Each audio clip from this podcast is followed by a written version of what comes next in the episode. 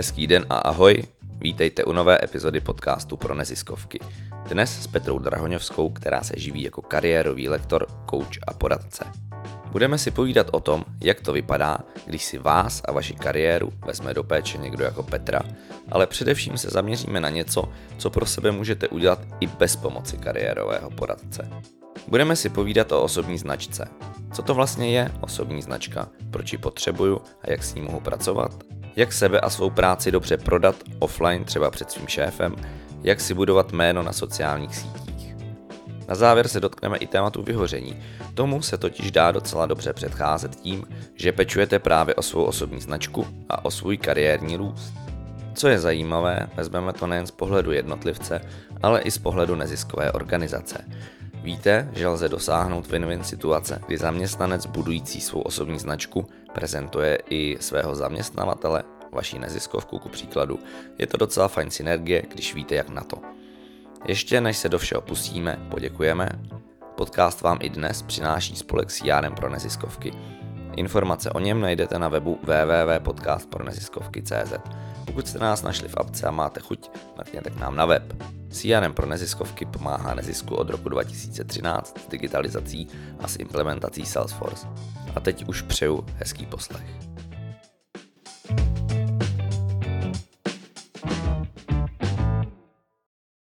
Dobrý den Petro, vítám vás u nás v podcastu. Dobrý den. Eh, na začátek taková osobní otázka, kterou pokládám všem hostům. Eh, jestli se nám můžete představit, eh, co děláte, čím se živíte a případně co to má společného s neziskem? Super, každopádně díky za pozvání. Moje profese je kariérový lektor, coach, poradce a jak už teda název napovídá, tak pomáhám lidem v tématech, které se točí kolem jejich kariéry, většinou na nějakých profesních křižovatkách a velmi často asi ten typ klientů, který se na mě obrací, tak jsou lidi, kteří řeší nějakou větší profesní změnu a to může být spojeno s nějakou třeba potřebou změny oboru, ale třeba i změny sektoru a, a o sektorech, když mluvíme, tak to třeba právě může být cesta z firmního, z business světa do neziskového nebo třeba v obráceně. Nejsou to samozřejmě jenom ta témata, ale tak aspoň stručně na začátek. Mm, tak mě napadá, jestli byste to mohla třeba přiblížit na nějakým třeba i konkrétnějším příkladu, co se může stát, když vás osloví klient. Eh, asi velká část těch klientů, eh, asi také díky spolupráci eh, s neziskovou organizací Čekitas, která se zaměřuje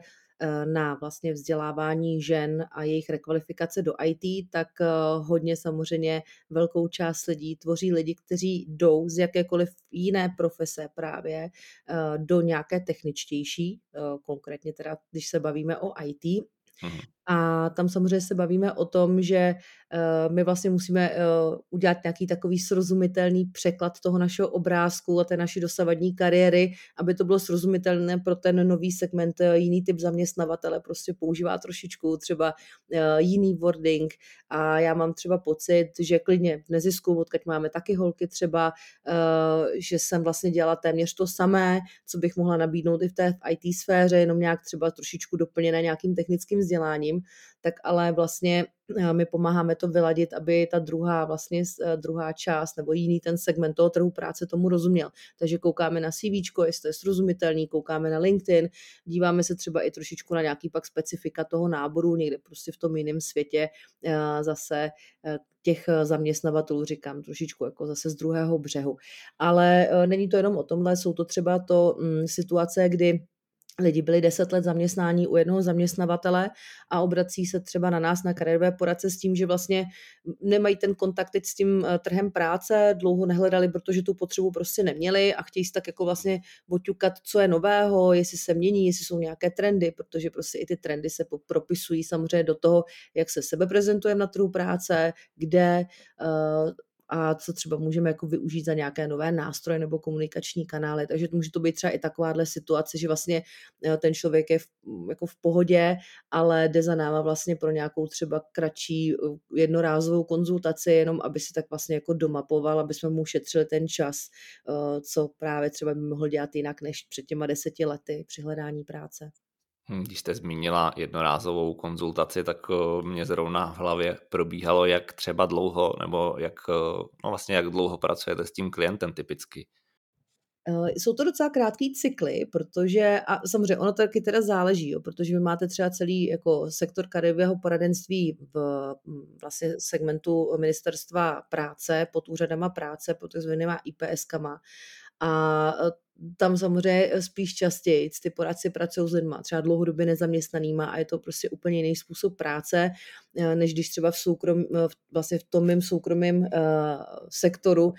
se na mě třeba obrací lidi z nějakých většinou expertních pozic nebo středních a vyšších manažerských a většinou ty lidi jako uh, nehasí ten požár, ale právě většinou uh, jdou tomu jako naproti nějakou tou prevencí, že si něco chtějí vlastně jako zmapovat, připravit se a pak jako když tam ten člověk jde s tímhle s tím mindsetem, tak většinou ta moje zkušenost je jedna až pět hodin. Jo, vlastně, a je to jedno, jestli rozdělen do pěti setkání třeba nebo jako do, do tří, eh, to záleží, ale jsou to většinou takovýhle krátký cykly, protože jak říkám, ty lidi většinou už mají už nějaký jako proces v hlavě si schroupali a hlavně ta, oni tam mají tu svoji motivaci, že sami chtějí. A samozřejmě víme pak třeba v těch HRM sféře sociálních služeb a tak, když máme ty klienty, kteří do nějaké služby trošičku jsou jako tlačený, eh, že to je prostě úplně jako jiný druh práce, než když člověk sám se za něčím jako jde. Mm-hmm. Takže si tam povídáte o tom, jakým směrem třeba nasměrovat svoji kariéru, nebo když ten člověk má konkrétnější představu, tak jak toho dosáhnout těch cílů, nebo jak si to vůbec v hlavě nějak eh, usadit. usadit. No určitě, to pomáháme samozřejmě, ale to, to zadání může být různý, protože uh, my vlastně máme půlku té práce, kariérového poradenství je taková jako softová, koučovací, že přesně zmapovat si odkaď kam jdu, jestli vlastně ten člověk to to ví. A ta druhá, dejme tomu, taková víc informační, tvrdší, to znamená, jaký zdroje uh, z trhu práce jsou aktuální, co je relevantní, kde najdu prostě, jaký, jak se pohybují teďka platy, jak mají vypadat teďka aktuálně CV, jak se to prostě propisuje třeba do LinkedInu a tak dále. A některý klienti vlastně chtějí jako tenhle celý balíček, že s nima prostě procházím, jako, jak mám teda usazenou tu vizi, jestli vlastně vím, co chci, eh, odkaď kam teda jdu a pak se koukáme teda, jestli to je vidět v těch pre, sebeprezentačních nástrojích. A pak máte klienty, který mají třeba jenom tu část, jo, říkají, hele, já si to v tom CV už nějak jako udělám, nebo teď to třeba ještě není akutní, ale chci si jako prvně s někým probrat, že vlastně jaký možnosti mám, co je ta moje vize. Mám plán ABC nebo prostě vlastně vůbec netuším, jo, takže to bude třeba hodně softově orientovaný a ten klient se pak třeba já nevím, na mě obrátí až po půl roce, že fakt už teď jde třeba do té akce, do té změny. Nebo teď jsem měla klienta soukromého, že vlastně měl uh, super práci a měl nabídku taky super, ještě jako na možnost změny a chtěl vlastně si s někým neutrálním probrat ty jako varianty, ty pro a proti a vlastně jsme tam jako neřešili vůbec žádný jako životopisy a tak. No a pak máte zase někoho, kdo si tohle všechno schroupal, má to jasný, ví, kam jako směřuje a chce si jenom ověřit ty faktické věci, jestli vlastně prostě má dobře nastavený LinkedIn a jak s ním třeba pracovat, nebo jestli to CV. To je vlastně důležité, že my vlastně jako jsme ten to oko změjšku, který se kouká, že to, co mi ten klient říká, jestli fakt vidím v tom životopise, že říkám ten eh, životopis nebo LinkedIn, většinou, tyhle nástroje, může to být i něco jiného, jsou to, jak nás cizí člověk v náboru poprvé někde navnímá, aniž by nás ještě potkal. A já vlastně jim dávám tu jako reflexi, jestli to, co mi povídají, vlastně vidím i na tom kusu papíru. Vlastně jestli to jsou furt jako oni eh, a reflektuje to úplně to samý. Protože někdy ty lidi jako eh, skouzávají do nějakých kliše, protože si myslí, že to ta druhá strana chce slyšet. Mm. A já říkám, když se mi to super teď popsali svýma slovama, tak proč to normálně nenapíšete takhle do toho životopisu? Oni říkají, a to se může, já jsem myslel, že se to má dělat takhle, takhle. Protože je vlastně spousta různých jako stereotypních názorů, někdo se učil o CV od češtinářky eh, jako ve škole, která nikdy práci jako nehledala, to je pak jako těžký, no. Takže a jako máte taky i spousta mm, kontrainformací na netu, najde to, to strašně moc o životopisech, o LinkedIn, ale je toho až tak moc a říkám, spousta těch informací jde proti sobě a ono vždycky strašně záleží na kontextu. Oni to nemusí být, dva články vám napíšou úplně něco jiného a oba můžou mít pravdu, protože prostě jinak eh, se pozicuje na tom trhu práce a hledá absolvent, jinak seniorní člověk, jinak seniorní člověk, který má nějakou pauzu dlouhou, jako třeba nějaká maminka na rodičáku, jiný třeba člověk, prostě, který jde zase přes třeba z nezisku do biznesu a tak dále. Jo, takže tam pak vlastně bereme a my dáváme těm lidem jako tu optiku, jako pro vás tohle může fungovat. Pro vaši kámošku v životopise bude třeba fungovat opak, ale snažíme se vlastně vysvětlovat, aby ty lidi jako nejeli podle nějakého stupidního desatera, ale aby pochopili, jako proč pro ten svůj kontext to vlastně mají takhle. Mm-hmm, rozumím. Takže se v tom pokoušíte udělat těm lidem prostě pořádek a nějakým to nasvítit. Je to tak. Jo, jo, jo, jo. No a dotkli jsme se tématu, který jsme si vybrali uh, pro náš podcast, protože, nebo dotkli, už kolem něj uh, chvíli kroužíme a to je osobní značka. To je právě to, uh, jak ten daný člověk, který přemýšlí třeba o nějakém kariérním růstu nebo posunu, tak je vnímán na venek. Uh, tak uh, čím začneme? Já bych asi začal možná tím, že kolem té osobní značky je hodně takových kliše, že asi dneska už to je téma, který se takhle točí někde jako v tom veřejném prostoru, nebo kdo se zajímá o nějaký vzdělání, seberozvoj, tak se asi jako někde toho dotknul. A samozřejmě často to třeba můžeme slyšet i interpretaci ze strany marketáků a to je často třeba i to, co ty lidi moc jako nemají rádi. A myslím si, že kor třeba i v tom nezisku jsou na to lidi jako, jako citlivější, eh, že někde se jako natvrdo prodávat a že to zní možná moc tvrdě a proto já prostě nejsem třeba v tom biznesu, že tohle mi vůbec není blízký. Tak ono to je jenom střípek té osobní značky. A třeba jako my jako kariéroví poradci se na to díváme mnohem víc komplexněji, spíš jako na nějaký jako nástroj toho seberozvoje. A eh, úplně v tom jako nej, asi nejprimitivnějším příkladu při tom hledání práce, tak jak jsem říkala, vlastně ta značka je nějaký set eh, nějakých našich dovedností, eh, znalostí, eh, to, jak mám uspořádanou, odkaď kam jdu v tom životě profesním, ale zase samozřejmě do toho i ty soukromí faktory, jako je moje zdraví, moje rodina, co můžu, nemůžu vlastně a tak dále ale je to pak samozřejmě, je tam kus té sebeprezentace. Takže já můžu být samozřejmě skvělý odborník, ale pokud to do toho životopisu jako uh, nedám tak, aby to ta druhá strana pochopila, nebo to může být i uvnitř organizace, uh, a to je jedno, jestli to je neziskovka, veřejná zpráva nebo firma, tak pokud prostě jo, v té organizaci lidi nevědí vlastně, uh, v čem je to ta moje expertíza, ta moje hodnota, no tak to samozřejmě pak jako jenom zůstává u tom, že mám nějaký skily, nějaký dovednosti, ale ne o tom, že to chápe ta druhá strana a dokáže vlastně mi třeba i dát nějakou pak jako zajímavou nabídku, jak se posunout. A to se bavím i o tom, že to může být uvnitř právě mm, té organizace. Takže ono to je vlastně jako hodně důležitý, protože určitě jako asi neplatí zejména čím větší ta organizace je, že stačí jako dělat práci dobře a všichni nějak jako si mě najdou, protože prostě jako v tom běhu a všech, všech procesech se tohle jako může ztratit, aniž by třeba ten šéf to myslel nějak jako blbě. A hodně bych řekla, že je spojený právě dneska s tím, jak se dneska všichni musíme učit a posouvat se a nějak se mm, jako rekvalifikovat a to není prostě, že jdu, nevím co, ze zedníka jako na hejťáka, ale může to být takový to postupný posouvání se. Dneska i kdo třeba, to je jedno v nezisku klidně má na starost marketing, tak určitě dělá něco jiného, než dělal před pěti lety, i když furt dělá marketing. Prostě se učí nové věci, musí, protože to je prostě nutný. A my, když třeba nějaké věci vstřebáváme učí se spousta lidí samo, protože má tu svoji motivaci, má svoji třeba práci rádo, tak prostě je důležité se o tom naučit jako přirozeně mluvit vlastně, co se učíme, na čem pracujeme a samozřejmě první v tom musím mít jasno já, abych to pak mohla jako tohle se nějakým způsobem dávat na venek. Hodně bych řekla, že je taková typická cílovka, která si myslím, že ono takhle, je to výhodný, když s tím umějí pracovat asi jako všichni na tom trhu práce, a myslím si, že určitě u těch rekvalifikací, anebo třeba u lidí, co se vracejí po dlouhých profesních pauzách, a to můžou být samozřejmě, to můžou být samozřejmě jako ženy po rodičáku, kde samozřejmě velký, velký procento určitě v nezisku je zaměstnanců zastoupených právě tady ženami, protože třeba zrovna i ten nezisk, to třeba k tomu je trošku přívětivější a tak dále, tak tam často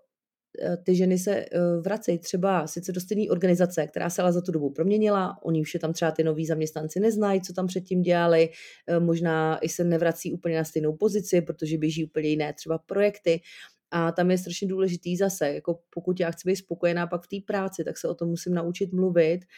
s tím mým třeba nejbližším nadřízeným a nemůžu spolíhat na to, že všichni vědí, co jsem tam dělala před 6 lety, protože říkám, možná tam fakt jsou jiní lidi, určitě tam už běží jiný projekty rozhodně. A, a samozřejmě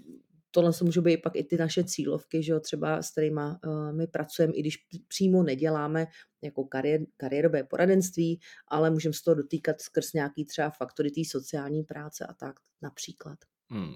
napadá mě, když zmiňujete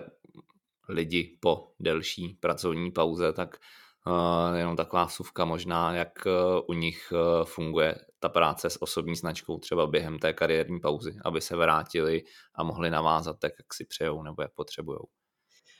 Tak pokud vezmu jeden ten extrém, že s tím prostě člověk nepracuje, tak většinou pak uh, to není úplně jednoduchý, jak říkám, se prostě vrátit po, byť do stejné organizace, protože ona je prostě jiná. Možná to je někdy i těžší, než když bych pak vlastně šla úplně do nové práce, protože mám nějaké očekávání původní a uh, pak je jako možná uh, až teprve později, když to člověk jako vlastně zjišťuje, co všechno tam můžu, nemůžu dělat, co tam můžu uplatnit. Může to být vlastně pro toho člověka náročný. Eh, zvlášť třeba pokud byl opravdu orientovaný na tu péči o děti a vlastně sám sobě třeba ten čas nevěnoval, tak najednou už jenom i to jako začít přemýšlet jako najednou o mě, že teď jako kus i těch priorit jsem já a nejenom prostě ty děti, tak eh, je třeba pro ty ženy těžký, protože třeba zrovna asi s touhle cílovkou jsem i teda přes spolupráci s dalšíma neziskovkama asi pracovala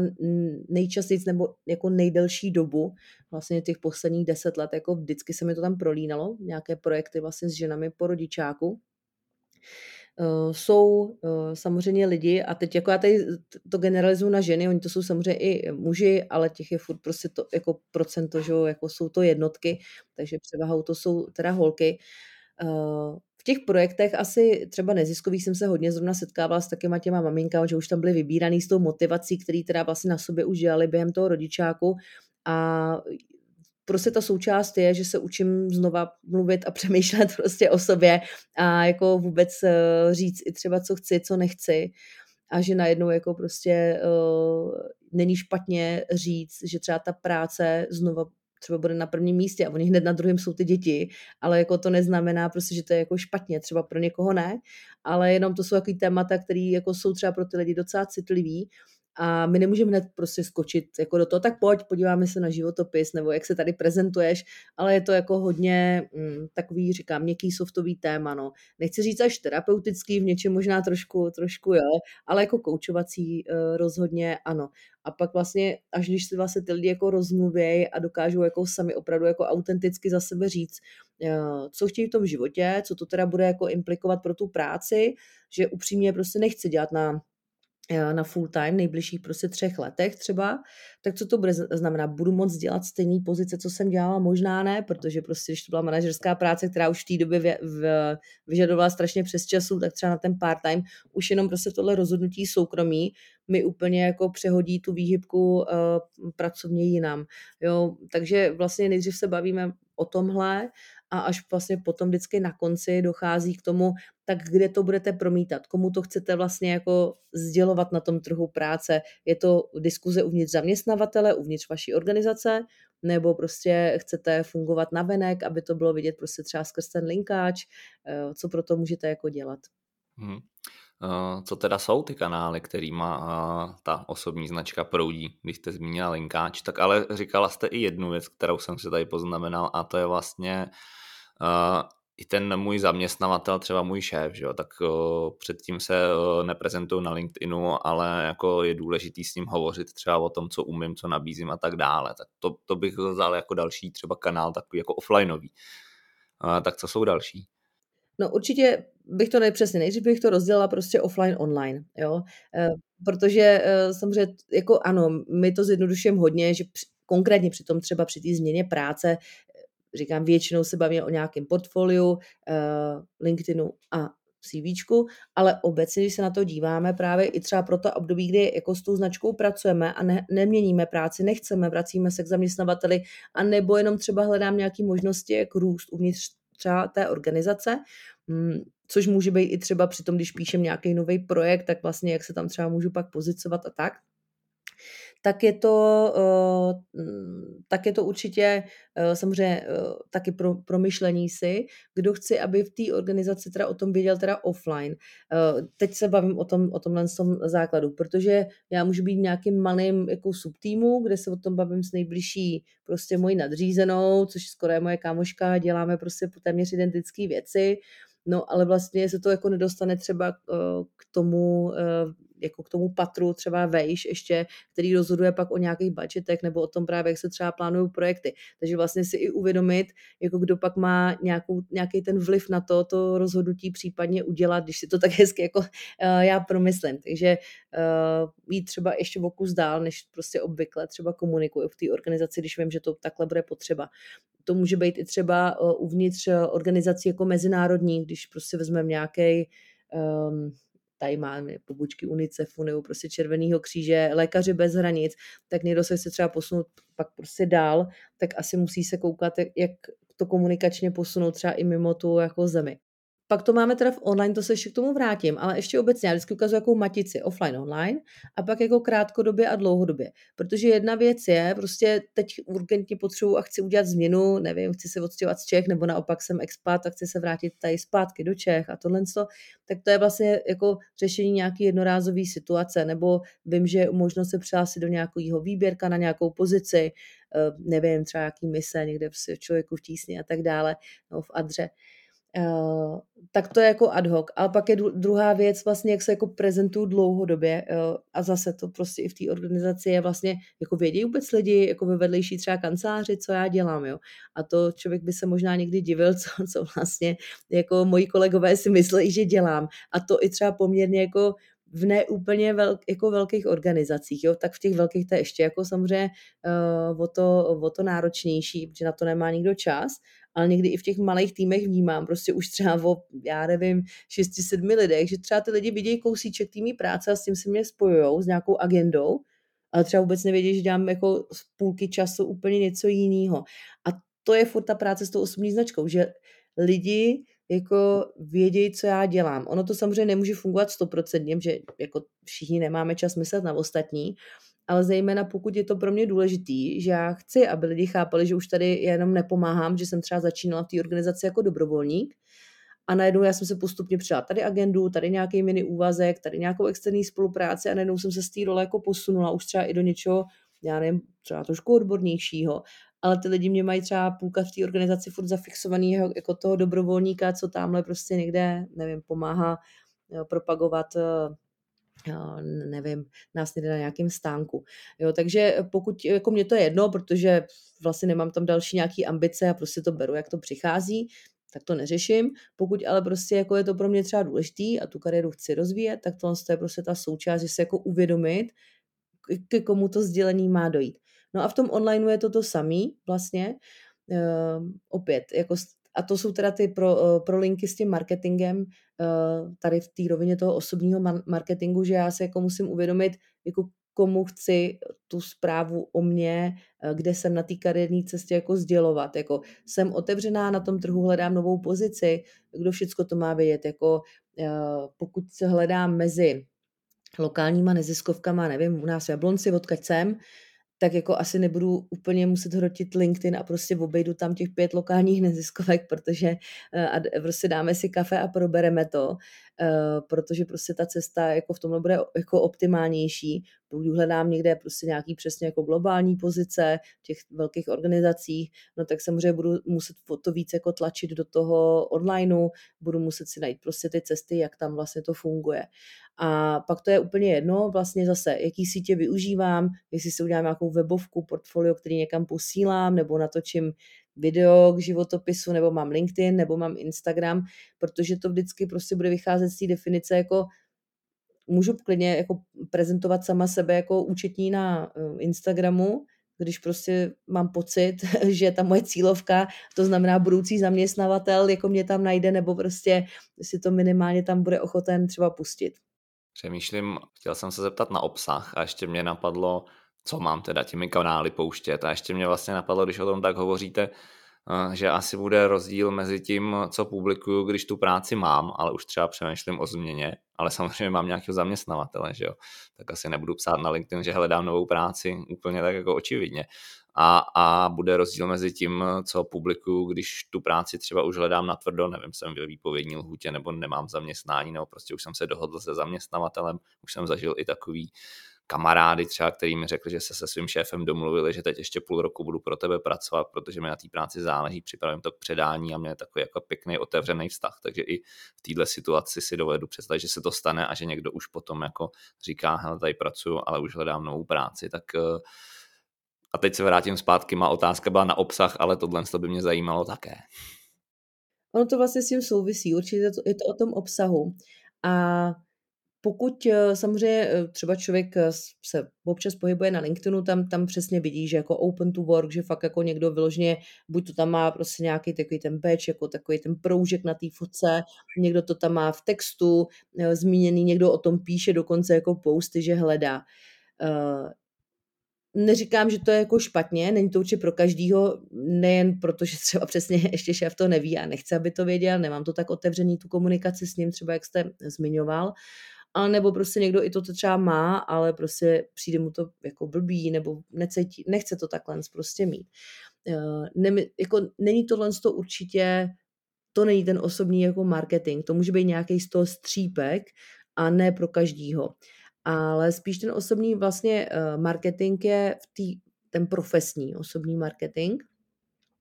je vlastně o tom, že já ukazuju kousek své expertízy. A to pak vlastně jako spíš funguje v té dlouhodobé rovině, přesně jako když nehledám, uh, umím o tom mluvit, uh, než když to pak jako hrotím. Ono, když si to představíme, tu paralelu pro ten offline, uh, tak kdybych já, nevím, si doplňovala třeba nějakou expertízu, dělám s financema třeba právě v té neziskovce a teď samozřejmě všichni řeší data, že jo, včetně samozřejmě každý organizaci, včetně samozřejmě nezisku, co budeme sbírat o těch klientech, co z toho můžeme vyhodnotit, vlastně co nám to dává za informace a tak dále. A já si třeba budu dělat nějaký jako kurz, co se týká datové analýzy, koukám se na nějaký nástroje, třeba který teď je moderní používat, co mi vyhodí lepší, zajímavý, zajímavější informace než třeba jenom Excel. A makám na tom. Ale nikomu to neřeknu, a pak vlastně, až když si říkám, teď už to jako, teď to teda půjde ven, tak najednou začnu jako to hrotit a já chci jako novou pozici, nebo chci přidat, nebo mohli bychom tohle využívat, ale jako nekomunikujete to dlouho, tak asi jako velmi těžko se najednou celý kola té organizace zastaví a teď si řeknou, jo, tak se tady Petře přizpůsobíme, tak co, co bychom pro ní mohli jako vymyslet, aby se dalo. Takhle to prostě jako nefunguje asi nikde. Takže i to, že vlastně já i v tom offlineu když třeba už bych na něčem takovémhle pracovala, eh, nějak se třeba sebe rozvíjím, myslím si, že by to mohlo být uplatnitelný i u toho zaměstnavatele, mám ho ráda, chci tam zůstat, no tak prostě o tom komunikuju průběžně a připravuju vlastně půdu a i možná jako eh, vůbec jako nějaký brainstorming na to, aby když přijde ta nějaká příležitost nebo bude možnost třeba získat nový grant nebo nějaký projekt, tak prostě do toho to zapracujeme, ale ne ve chvíli, kdy začnu psát prostě projekt a já za mnou někdo přiběhne, hele, nacpi tam ještě do toho projektu tady tohle jako věc, protože já to teďka jako umím a bude to super. A vlastně to samý platí pro ten online, jo, takže když vlastně někdo jako tam uh, mlčí 8 let, protože prostě třeba ho to nenapadlo nebo s tím neuměl pracovat a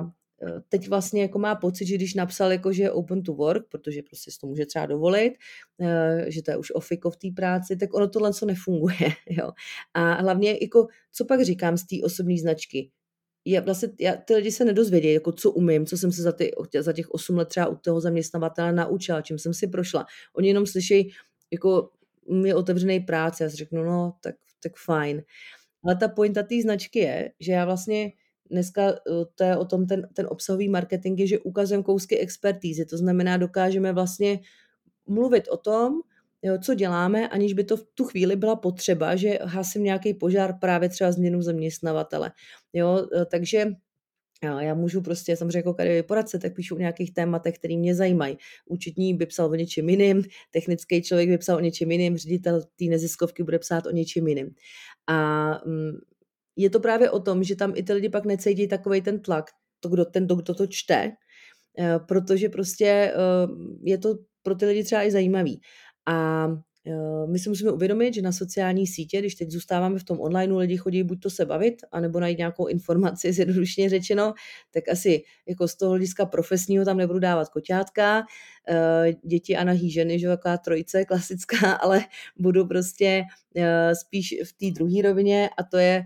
když už o něčem píšu, tak přemýšlím, jestli to někomu může jinému pomoct. A prostě píšu, že to třeba může zajímat mý kolegy, protože jsem přečetla nějaký článek, nebo jsem byla na zahraniční konferenci, která byla super, můžu jim nazdílet třeba nějaký, uh, nějaký z toho výstup, nebo to může být uh, nějaká akce, která se koná. Nebo prostě třeba i pro lidi, často to je otázka, no jo, ale já nejsem tolik seniorní v tom, co dělám a je spousta lidí, kteří toho určitě vědějí víc. Tak já samozřejmě můžu um, psat o tom, uh, třeba jak jsem vybírala nějaký kurz, který mi pomohl se prostě posunout v té sféře, co dělám. A i to může pomoct někomu, kdo je o ty dva kroky dozadu jako za mnou. Takže vždycky se tím jako představit, když jako o něčem píšu a říkám, většinou jako velmi vděčný jsou ty vlastně rozvojové aktivity, jo, protože to vám nikdo nevyhejtí a nespochybní, jako když píšu prostě, že tady na té konferenci byly zajímavých těch asi 10 bodů, tady si můžete stáhnout sborník, možná jste ani jako to nezaregistrovali, že to bylo, ale je to tady furt třeba k dispozici, tak na to žádný jako hejty nedostanete, jo. Samozřejmě, když prostě by člověk vytasel nějaký konfrontační témata, tak i to může být samozřejmě ta cesta, protože to může být konfrontační téma, který souvisí a jsou lidi, kteří takovýhle vlastně jako způsob osobního profesního marketingu dělají. Třeba když si představíme oblast vzdělávání, já nevím, hodně nějakých známých lidí mám třeba, co se točí kolem Eduinu a tak dále, no tak to jsou furt, že prostě jako boje, jak by to mělo být a inkluze, neinkluze, tak to je jasný, že když prostě dáte nějaký postoj, já si myslím, že inkluze nevím, špatná nebo dobrá, to je jedno, tak tam prostě budete mít jako pod tím děsnou jako diskuzi, možná i třeba trošku nějaký hejty. A jsou lidi, kteří na to mají naturel a tohle umějí a vlastně jako říkají, pro nás je důležitý, aby jsme to otvírali a my jsme ten jako ten bojovník, který to jako propaguje tohle téma a jsou lidi, kteří se téhle formy prostě bojej a nešli do, do ní, tak pak můžou zůstat třeba v té bezpečnější poloze a vlastně třeba právě psát o tom, eh, přesně, co si přečetli zajímavého z toho jejich oboru a třeba z toho dát víc tři věty, jo. Takže napsání toho, že jsem četla jako knížku o kariérku, je post, který ano, souvisí s mojí prací, ano, má to pro někoho hodnotu menší, když napíšu, byla to knížka, která se mi líbila, protože, a tady jsou z toho pět základních bodů jako schnutí, tak už prostě jako ukazuje to nějaký moji orientaci profesní, ale zároveň to má trošičku větší hodnotu a tam pak prostě je to taková bezpečná půda, si myslím, jako pro všechny. A poslední ještě, co k tomu dodám, teď jsem nějakou dlouhý monolog, tak um, já vždycky říkám, že tohle to má jako uh, dobrou linku, že člověk vlastně i sám, když si tyhle ty věci jako někde vlastně zapíše a třeba je vlastně i dá takhle zveřejně, třeba přes tu sociální síť nějakou, uh, tak mě to i pomáhá trošičku vlastně s uvědomováním si toho, kde, kam já se posunu třeba i uvnitř toho mého oboru, jo, protože i když jsem třeba prostě už já nevím, uh, 15 let jako v kariérku a z toho třeba 10 let na volné noze, tak taky jako se trošku posunou tematicky. Furt dělám to samý, mám tu, dejme tomu, stejnou pozici, ale trošičku třeba nějak tematicky jsem se posunula, než jsem byla těch deset let třeba dozadu. A to si člověk, jako, když o tom ne, nemluvíte nějak jako systematicky s někým, tak si to často ani jako neuvědomíte a je fajn pak třeba i vidět tu nějakou jako osu toho, když se třeba zpětně podíváte na té sociální síti, vlastně o čem jste psali, co vás bavilo, co vlastně ten rok vás jako nějak naplňovalo profesně. Přemýšlím, na co reagovat z toho co jste říkala. Mě tam napadlo kolem, kolem těch kontroverzí, kontroverzních příspěvků, takže vlastně důležitá je spíš autenticita toho daného člověka a možná v tomhle případě o to víc, kdy třeba dejme tomu v jeden moment se budu chtít kariérně někam posunout, tak já se asi budu chtít posunout do nějaké pracovní pozice, která mi bude vyhovovat. Pokud se budu tlačit na LinkedInu do kontroverzních příspěvků a nejsem kontroverzní člověk, tak asi nepůjdu na nějakou eh, vysoce manažerskou nebo nějakou pozici, která třeba vyžaduje, jako abych byl ranař a, a třeba se nebál nějakých jako kontroverzních rozhodnutí. Takže jenom mě to tak napadá a možná i eh, jako když to obrátím do sebe, že ty lidi si takhle můžou uvědomit, jako třeba kterou jakou pozici, jakého charakteru hledají, když si řeknou, OK, tak jako nejsem schopný napsat kontroverzní post, tak prostě třeba asi budu chtít tu poklidnější nějakou kariérní linku. Asi, že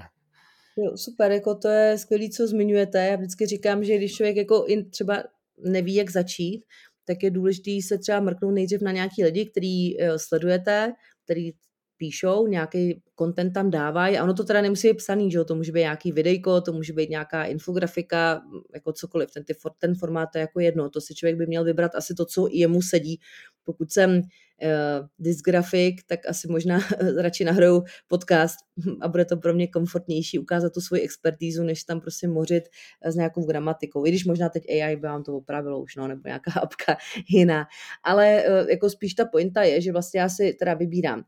přesně téma, který souvisí s tou mojí prací aktuální, Eh, vybírám si formát typu prostě přesně jako eh, video, audio, text, prostě nějaký vizuál. A vybírám si i ten mm, takový to tone of voice, to, je, to mu se říká z marketingu, že jo, vlastně a to souvisí s tou značkou, že jo, jak vlastně ta značka chce být, jako chce vykřičet do světa, tady prostě třeba uh, jako, já nevím, skrz nějaký kontroverznější akce, jako třeba nějaký environmentální uh, neziskovky, které vyloženě takhle jako jsou postavený, tak to, a nebo jsem prostě vlastně ten, jako, ta nějaká jako jistota a nějaká ta konzervativní značka, tak to samý vlastně máme i my, že jo, prostě každý. A je dobrý vlastně se mrknout, co mě jako na tom třeba LinkedInu nebo na jakýkoliv té platformě vlastně se líbí, co mě tam irituje a podle toho se vlastně jako já si dávám tu zpětku sama pro sebe, kde se teda cítím asi já na té ose, přesně jako víc koncenzuální, víc kontroverzní a vím i proč. A ono to je důležité nejen jako vzhledem k těm jako pozicím, uh, protože si myslím, že jako i na vedoucí pozici může být velmi koncenzuální člověk, i ten jako co jde víc do těch kontroverzí, nebojí se toho, ale jde o to, že když eh, ta organizace někoho vybírá, tak oni tak jako mají asi představu, jakého člověka by chtěli. Hele, nefungoval nám tady ten kontroverzní, já nevím, pro nějaký třeba tady fundraising, chcem víc někoho konsenzuálního. Jo, nebo prostě máme tady v, týmu třeba těch marketáků tři strašně jako kreativní jako lidi ulítlí, ale totálně nekoordinovaný, my potřebujeme někoho víc jako usedlejšího. Takže vlastně uh, i tím, jak já se jako vyjadřuju, jakou formu uh, si zvolím, tak vlastně o sobě mnohem s nás a přesvědčivějc říkám té druhé straně, uh, koho možná potkají třeba, když se budeme bavit na pohovoru, ale to může být i business schůzka, to může být schůzka k fundraisingu, to může být schůzka jako s dobrovolníkem ve výsledku, jo, to je prostě jedno. A najednou tam jako uh, se mnohem líp vyladějí ty očekávání ano, ano, možná mě vůbec nikdo jako neosloví, ne, ne vůbec nikdo, ale nějaká část lidí mě neosloví, právě protože irituje třeba, že jsem moc kontroverzní, ale s ním bych se stejně bych to zjistila po čase, že ta, to tam nebude fungovat, že chtějí někoho jiného jako typem osobnosti a uh, budu mít třeba nějakou těch schůzek míň, ať to je říkám pohovor nebo fundraisingová schůzka, ale tam si to prostě sedne. Jo? A uh, my si můžeme říct, ano, třeba když se budeme bavit o hledání práce, tak můžu mít v CV napsaný nějakou charakteristiku, a to většinou pro lidi se píše fakt těžko a většinou sklouzávají takovým prostě kliše, jako jsem jo, týmový soběstačný, prostě cílevědomý nebo něco takového. Jo, takže buď to mi to nic neřekne jako člověku, který nabírá toho člověka, protože si říkám, no jo, to zase tady něco vykopíroval na netu, že neví jako jak na tom, a nebo to prostě stejně jako nejde jak do hloubky. Ale právě jako většina lidí, když eh, samozřejmě nabírám člověka do týmu v jakýmkoliv formátu spolupráce, ať to je jako dodavatel dlouhodobější, nebo říkám dobrovolník nebo zaměstnanec, tak dneska je úplně normální, že se prostě o toho člověku vygooglím. A když najednou prostě vidím nějakou třeba historii, jak prostě píše o své práci a přesně není to o tom, já jsem tady nejlepší kariérový poradce, ale já píšu prostě s nějakým zájmem o to tom tématu toho kariérka, protože jinak to je trošku chorý, tak jako narcisní. Ale a tak ty lidi najednou jako mají pocit, že když vy se s nimi teprve potkáte poprvé na té zkusy, že oni vás už nějak znají a je to pravda, oni vás nějak znají přes nějaký váš content a podle mě mnohem líp si představějí vlastně, kdo opravdu jako přijde, když se opravdu dostanete do té autentické roviny. Ono to chvilku trvá, jo, upřímně, protože já jsem třeba jeden čas byla docela dřív zpětá začínala jsem jako eh, ve veřejné správě na projektech taky vlastně pro neziskovky z té úplně druhé strany. Byla jsem spjatá s akademickou sférou eh, přes nějaký tady jako eh, tady práce na rigorose a tak. A měla jsem jako hodně formalizovaný jako styl psaní a vlastně mi třeba trvalo, než jsem si našla takovou tu rovinu takový tý poloformálnosti a na druhou stranu furt teda doufám, že jako seriózního jako podání témat jako v tom, v tom našem oboru. Jo, takže ono to jako nespadne z nebe, že najednou to prostě jako promyslím si to a zítra píšu skvělý jako věci, já jsem to přesně já. E, člověk se prostě do toho musí jako dostat a vlastně si to postupně asi hledat, aby se v tom cítil dobře. A já vždycky říkám, že když se třeba lidi bojí, ať teda nějaký kontroverze, to jsme se už o tom bavili, ale třeba i co na to ostatní lidi, tak většinou dobrá zpráva je, že jako, my jako nikoho moc nezajímáme, protože těch informací je dneska tolik, že jsme všichni zahlcený a že pokud já napíšu nějaký post, tak ono eh, se spíš jako nic nestane, jo? pokud nejsem že nějaký člověk, který už to dělá dlouhodobě a má třeba lidi, kteří ho sledují, tak se fakt jako nic nestane. Nikdo to možná ani neuvidí, takže já si furt můžu třeba do druhého dne se z toho vyspat a říct si, když si to znova čtu, já to radši smáznu, to nejsem já prostě, jo, nebo to nějak jako zreviduju. Takže si myslím, že tam furt je jako jak prostor na to ještě si s tím jako průběžně hrát. Jo, jo. Teď mi asi odpovídáte na tu otázku, co jsme tady měli připravenou, protože jsme se bavili o tom, že eh, když člověk není marketák, tak je to asi trošku horší. Marketáci jsou zvyklí psát příběhy a psát tuny textů, nebo tuny textů, anebo tuny krátkých textů, aby to tak nevyznělo na, na sociální sítě. No, tak eh, jak s tím pracovat? Ještě bych tomu dodala, jako, že uh, může být skvělý marketák, který prodává organizaci, ale neumí prodat sebe, jo, protože ono jako přece jenom, uh,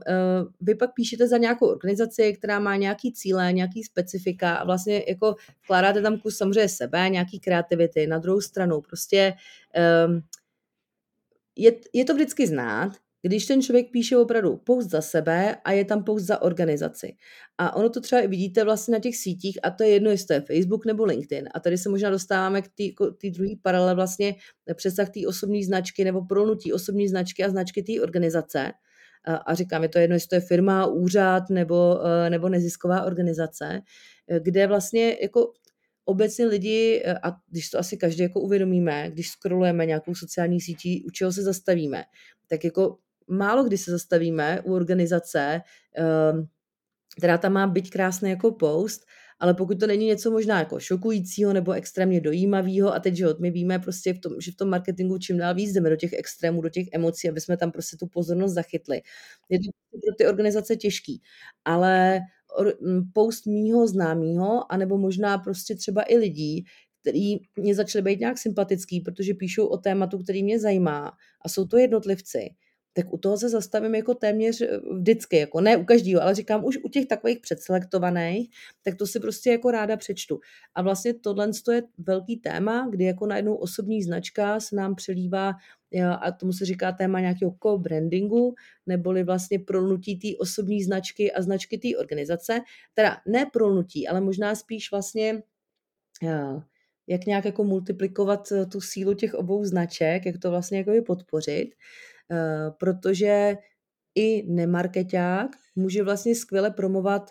danou organizaci eh, a už jenom to, že píše prostě jako sám ze své perspektivy o té své odbornosti. To znamená, eh, když zůstanu třeba u té naší, u té mojí třeba spolupráce s, s Čekitas, kde já jsem externista, nejsem tam zaměstnaná, ale prostě ráda napíšu, eh, co jsme třeba udělali novýho, že vznikl třeba nějaký portál, kde popisujeme nějaký technický pozice, aby to pro ty lidi bylo jednodušší z IT si to představit. A píšu prostě fakt jako o tom schutí, protože jsem na tom třeba půl roku pracovala. Eh, tak vlastně samozřejmě tam zmíním i tu organizaci a to je přesně jakoby ten moment, kdy mě možná i ten příspěvek trošičku pak se zviditelní, protože tam označím mý kolegy a tu organizaci a stojí za mnou velký třeba brand silný a na druhou stranu prostě i já jako uh, tam jeden z těch mravenců prostě jako uh, jednotlivců přispívám vlastně k tomu brandingu té organizace jako celku, vedle samozřejmě i třeba dobrýho marketingu, který ta vaše organizace má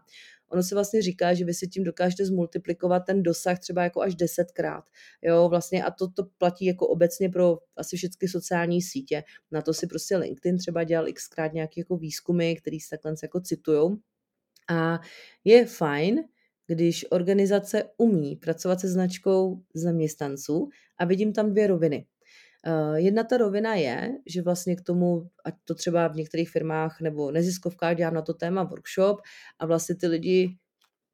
zaměstnavatel věnuje čas svým zaměstnancům, že si třeba na to sednou jednou za rok, udělají si takovou revizi, odkaď kam jdou v té práci, je to jako hodně vlastně softově orientovaný a dokážou tohle, pak třeba ty nadřízený, uh, vytěžit pro nějaký třeba uh, vantuvanka, prostě pro nějaký ty hodnotící rozhovory, třeba který mám aspoň jednou ročně, a myslím si, že i ve větších organizacích neziskových dneska už to je, doufám, standard, eh, že to prostě nesklouzává tolik té formalitě, ale prostě ten člověk si už předtím fakt schroupal hodně informací, vlastně co chce, co nechce, co se povedlo, co se nepovedlo a jde tam úplně jako s jiným mindsetem a když obě strany jsou na to ready, tak si myslím, že jako to může posunout tyhle ty uh, hodnotící nebo nějaký reviews, pohovory, rozhovory mnohem dál. Tak to je jedna rovina. A ta druhá rovina je, když vlastně uh, já vidím, že v organizaci mám lidi, kteří jsou nějak aktivní a to může být klidně teda offline, že mi budu dělat uh, vedle ještě svého úvazku nějakou dobrovolničinu někde prostě na nějaký festiák propagovat váš stánek prostě, tak uh, to může být v té offline podobě, ale asi se nejčastěji zbavíme o tom onlineu, kde ten dosah můžou zvětšit. Vidím lidi, kteří prostě to baví, dělají to, dělají to nad rámec své práce, jsou je to kdokoliv i mimo ten marketing, tak já vlastně v tom podpořím, řeknu, hele, to je super, co děláte, dokážu je v tom ocenit. Můžu je ocenit aspoň slovně, eh, můžu je ocenit eh, tím, že třeba jim, já nevím, pokud ta organizace na to má prostředky, já nevím, zaplatím třeba tady placený LinkedIn jako příklad, protože vím, že se mi to jako finálně vyplatí pro nějaký třeba jako sekundární můj fundraising, který dělá někdo jiný, ale já zvyšuju ten dosah jako té viditelnosti té naší organizace skrz vlastně velmi autentický příspěvky, který já jako ne- nerediguju, ale podporuju. A může to být, eh,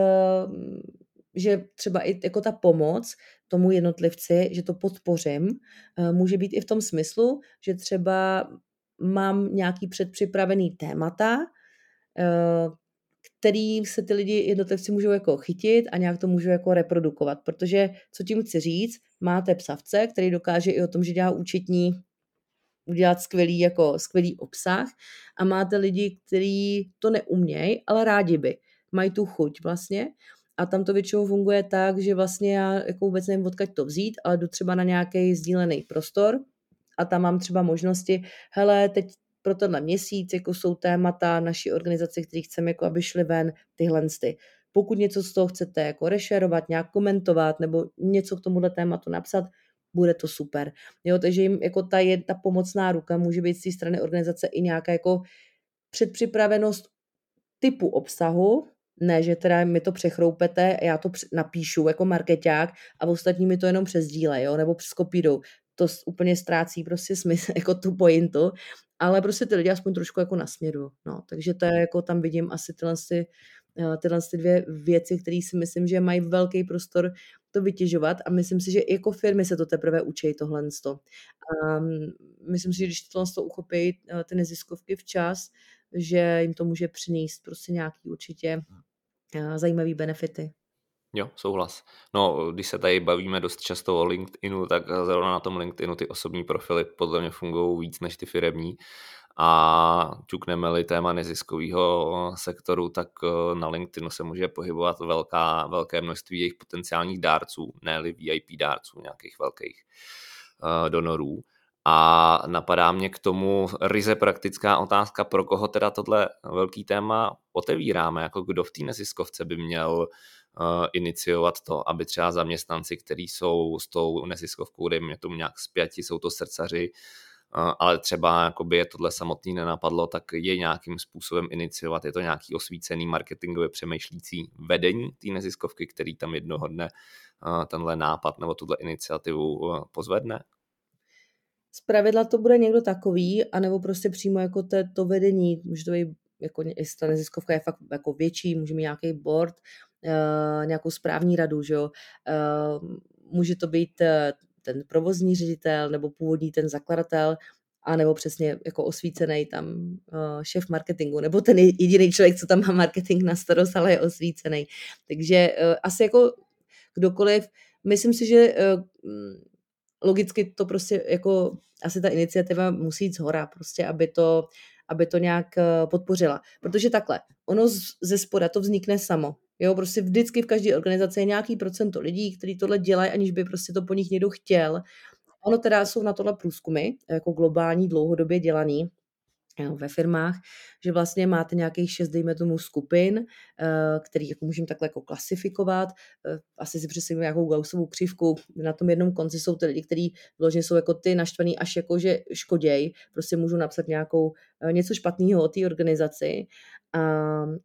to taky jako v něčem můžu ovlivnit, něčem možná jako eh, ne, spíš to je pak téma nějaký HRový a interní komunikace. A na druhém konci té škály mám ty lidi, kteří přesně nadšeně jako píšou o tom, kde jsou zaměstnaní, aniž by jim to jako kdokoliv řekl. Jo, takže tam většinou se doporučuje pak podle těch výzkumů, že uh, s tím koncem, s tím negativním, uh, tam pracuji jinak. To není, jako říkám, to je spíš HR téma ošetřovat si třeba, když dávám výpověď lidem, skončí mi projekty, abych se s nima dobře rozloučila. Je to ten takzvaný offboarding, abych vlastně tam nějakým způsobem sklidnila ty emoce, protože přesně ten zaměstnanec může prostě být v nějakých jako fakt emocích, uh, zklamání, co všechno pro tu organizaci dělal, jak tam nechal srdce a najednou prostě nebyl vybraný do další várky projektů, protože jsou prostě osekaný ty pozice a tak dále. Je to tohle z toho samozřejmě, aby tam uh, dlouhodobě nekvasily nějaké jako jiný, jiný problémy, které můžou pro někoho vybublat i tímhle svým způsobem. Může to tu organizaci poškodit? Mě napadá, když jste zmiňovala, že jste původem z Jablonce, já jsem původem z Liberce natáčíme to tady na lince Liberec a Praha. Eh, jo, teď Praha, no, v Jablonci budeš příští týden. jako asi sama víte, že Jablonec i Liberec nejsou velký města, takže i člověk, který z té firmy odejde, tak nemusí psát ani nic online, že jo? To, to jsou informace, které potom může pustit pár kamarádům, že se rozešel s nějakou firmou nebo neziskovkou vezlem a už to dělá jako na tom 50 tisícovém, respektive 100 tisícovém městě, eh, nějak to pracuje a nedělá to dobrý jméno té organizaci či firmě. Jo, stoprocentně tady znova připomínám, že furt se bavíme, teď hodně jsme to zjednodušili na ten online, ale furt to samý přesně ty paralely jsou i v online i offline světě. Ono nakonec teda i v těch velkých městech eh, finálně člověk se stejně pak točí v nějaký tým jako bublině, kde se pak všichni jako znají nějakým způsobem nebo aspoň přes někoho známého, takže přesně může to udělat jako hodně škody. A to je, jako bych řekla, asi trošičku jiný téma, to je říkám spíš ta agenda toho, kdo má na starost tam HR komunikaci, to, to, i to vedení samozřejmě s tím často jako souvisí. Pak máte nějaký uh, ten aktivní, aktivní ten konec, ten, ten druhý konec škály a tam prostě to chcem spíš podpořit, ocenit. Prostě verbalizovat, že ty lidi dělají skvělou práci, že jsme si toho vědomi, že vlastně dělají něco nad rámec a pomáhá to OK, jim, protože ukazují svoji expertízu, ale prostě i té organizaci. Uh, říká, ono někdy fakt i jako, že v těch neziskovkách řešíme zdroje, ono asi všude, ale v těch neziskovkách kor, ale i tohle to banální, že to pojmenuju a že to vnímám, jako je super. A pak mám nějaký střed, se kterým můžu pracovat a tam eh, vlastně můžu třeba těm lidem nabídnout, že to jsou třeba lidi, kteří by chtěli, jsou fan, přesně takový ty srdcaři v té organizaci, ale třeba uh, nikdy nepracovali příklad s tím LinkedInem, jo, může to být cokoliv jiného, tak jim udělám nějaký třeba workshop, který jim to uh, trošku osvětlí a oni se najednou jako cítí silnější v kramflecích. Uh, co pomáhá ještě takový té jistotě, že vlastně nedělám nic špatného, uh, napsat si třeba nějaký úplně stručný, jako desatero, nějaký etický kodex. Uh, ono prostě platí takhle zjednodušeně a ty lidi většinou to jako vědí, buď to intuitivně, nebo jako prostě to znají, že samozřejmě pokud poškozuju jméno zaměstnavatele, ať to je kdokoliv, no tak prostě samozřejmě to může vést až jako k výpovědi ale většinou pro ty lidi už jenom takový to, hele, můžete vlastně psát za sebe, když ale píšete za sebe, nepíšete jménem organizace, ale píšu jménem prostě Petry, můj názor je, byla jsem na téhle akci, která byla organizovaná tady eh, organizací, nevím, právě třeba Adra, tak uh, je něco jiného, než když prostě to píšu my jako Adra. Tak to je asi jako první pravidlo, kdy to těm lidem jako jenom vyjasňuju prostě, že ve chvíli to píšu za sebe, tak je, pak je to jako v pořádku, protože pak i se může trošku rozcházet ta forma, jak třeba for, uh, komunikuje ta organizace, že to má třeba mnohem víc formální a já jsem mnohem víc jako uh, ležernější třeba v té komunikaci, ale tohle co pak je v pořádku, protože to jsem já a ne marketingový tým. Takže to je jako takový první většinou pravidlo, kdy dávám ten, těm lidem ten pocit toho bezpečí a, a druhý je, že vlastně si vymezuju přesně to, co není jako to, co nepoškozuje, tak vlastně se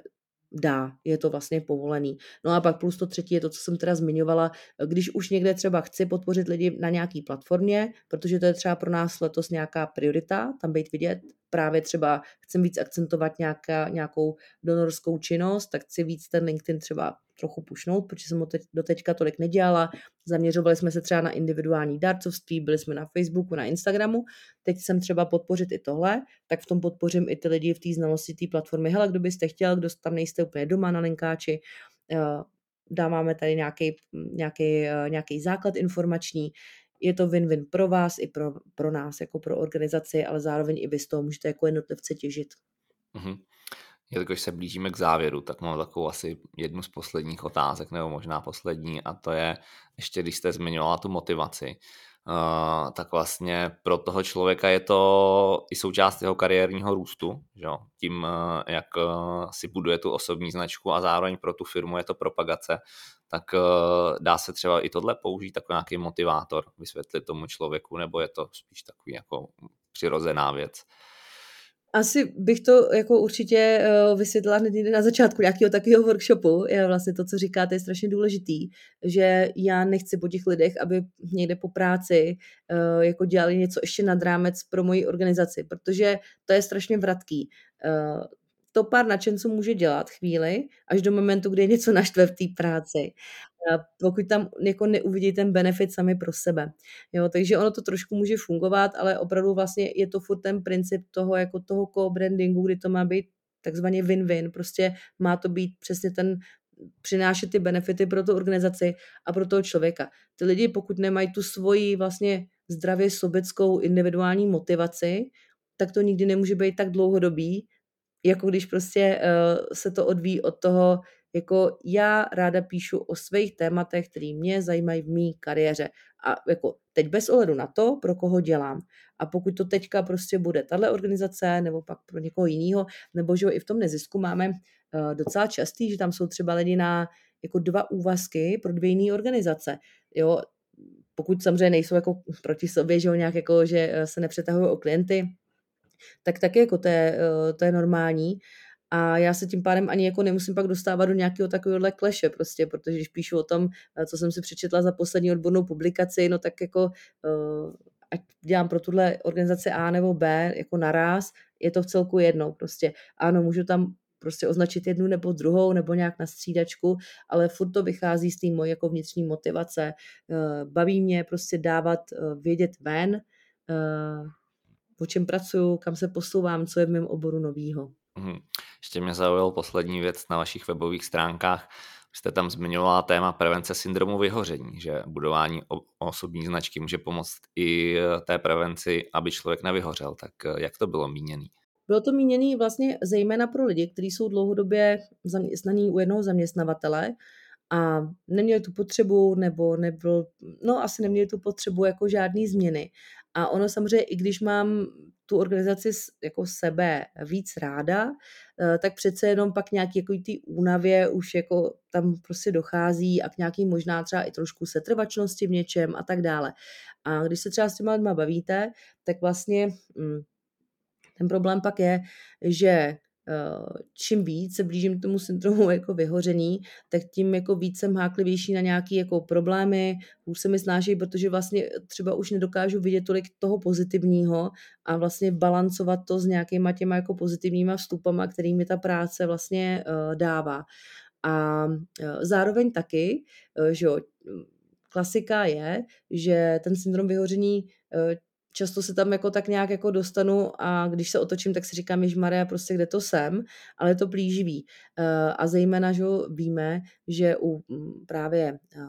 profesích orientovaný na práci s lidma, eh, pomoc a tak dále, tam, kde vlastně ty lidi mají tu práci rádi, tak to je vždycky říkám kliše, nejhorší je mít práci, co vás baví, protože tam mnohem hůř jako najdete tu linii, vlastně, kde už jako překračujete sami sebe a nějaký svoje kapacity. A jako to jediné, jak se s tím dá pracovat, je, že jsem si toho vědoma a že si to zvědomuju pravidelně a ne vlastně až jako když, eh, když prostě už nemůžu a buď to mě vypoví tělo prostě nebo hlava a já už to prostě nedávám. A pak přesně jak říkám, otočím se a zjistím vlastně, kam jsem se to dostala. Ale uh, jasně, my můžeme samozřejmě mít skvělého šéfa, který nás takhle vede a jako nějaký schůzky s ním, s mým nejbližším nadřízeným, nejsou jenom o tom, jestli včas se podal tady grant a tohle se zpracovalo prostě nějaký výkazy, ale že třeba se mnou řeší i tohle. Ale upřímně samozřejmě v mnoha těch organizacích prostě na to není jako čas, a na druhou stranu je to jako primární zodpovědnost nás jako jednotlivců, pracovat sami se sebou a nespolíhat na to, že jako sebereflexy moji za mě oddře, jako s nadsázkou řečeno, můj šéf, který mě vidí do hlavy, protože prostě tam je spousta i toho, že právě tím, jak ty lidi většinou tu práci mají rádi, tak naopak strašně dlouho to vypadá, že prostě vlastně se nic neděje, když jim do hlavy jako samozřejmě ty lidi nevidějí a že všechno je super a ještě si berou a práci navíc, protože chtějí a sami se o ní hlásejí. Takže to může být vlastně navenek i spoustu takových vlastně průvodních jevů, který byť jako, jako čl- vedoucí nebo nadřízený, který je jako velmi orientovaný i na toho člověka samotného, nejen jako na jeho agendu, tak prostě to nemusí vidět jo, na začátku, protože prostě ten člověk sám, jako ten jeho podřízený to za, zaobaluje prostě tak, že se vlastně jako nic neděje. Jo, takže zpátky k tomu, když se uh, osobní značka začíná vždycky o ně, je o nějaké sebereflexi, začíná o tom, jako co dělám ráda, co umím, co z toho mě baví, co z toho už chci vlastně opouštět a je to vlastně ten pohled z minulosti, co si chci níst do té budoucnosti. A v tomhle to může být ta právě hodnota, že se tu sebereflexi aspoň třeba v nějaký um, intervalu jednou za půl roku naučím uh, dělat. Dělám to pravidelně, dělám, vím, že to dělám pro sebe, ne protože musím, prostě kvůli nějakému hodnotícímu pohovoru. A tohle to může být ty přínosy, nejen jako v přesahu v tom pozitivním, jak volím rozumově a jako uh, dobře svý další vzdělávání, rozvoj, ale právě i třeba to, jak si jako zvědomuju, jaký byl ten můj rok, uh, právě třeba i z tohle z toho hlediska právě prevence syndromu vyhoření. Jo, bezva. Děkuji za rozhovor. Díky moc. Naschledanou. Naschledanou.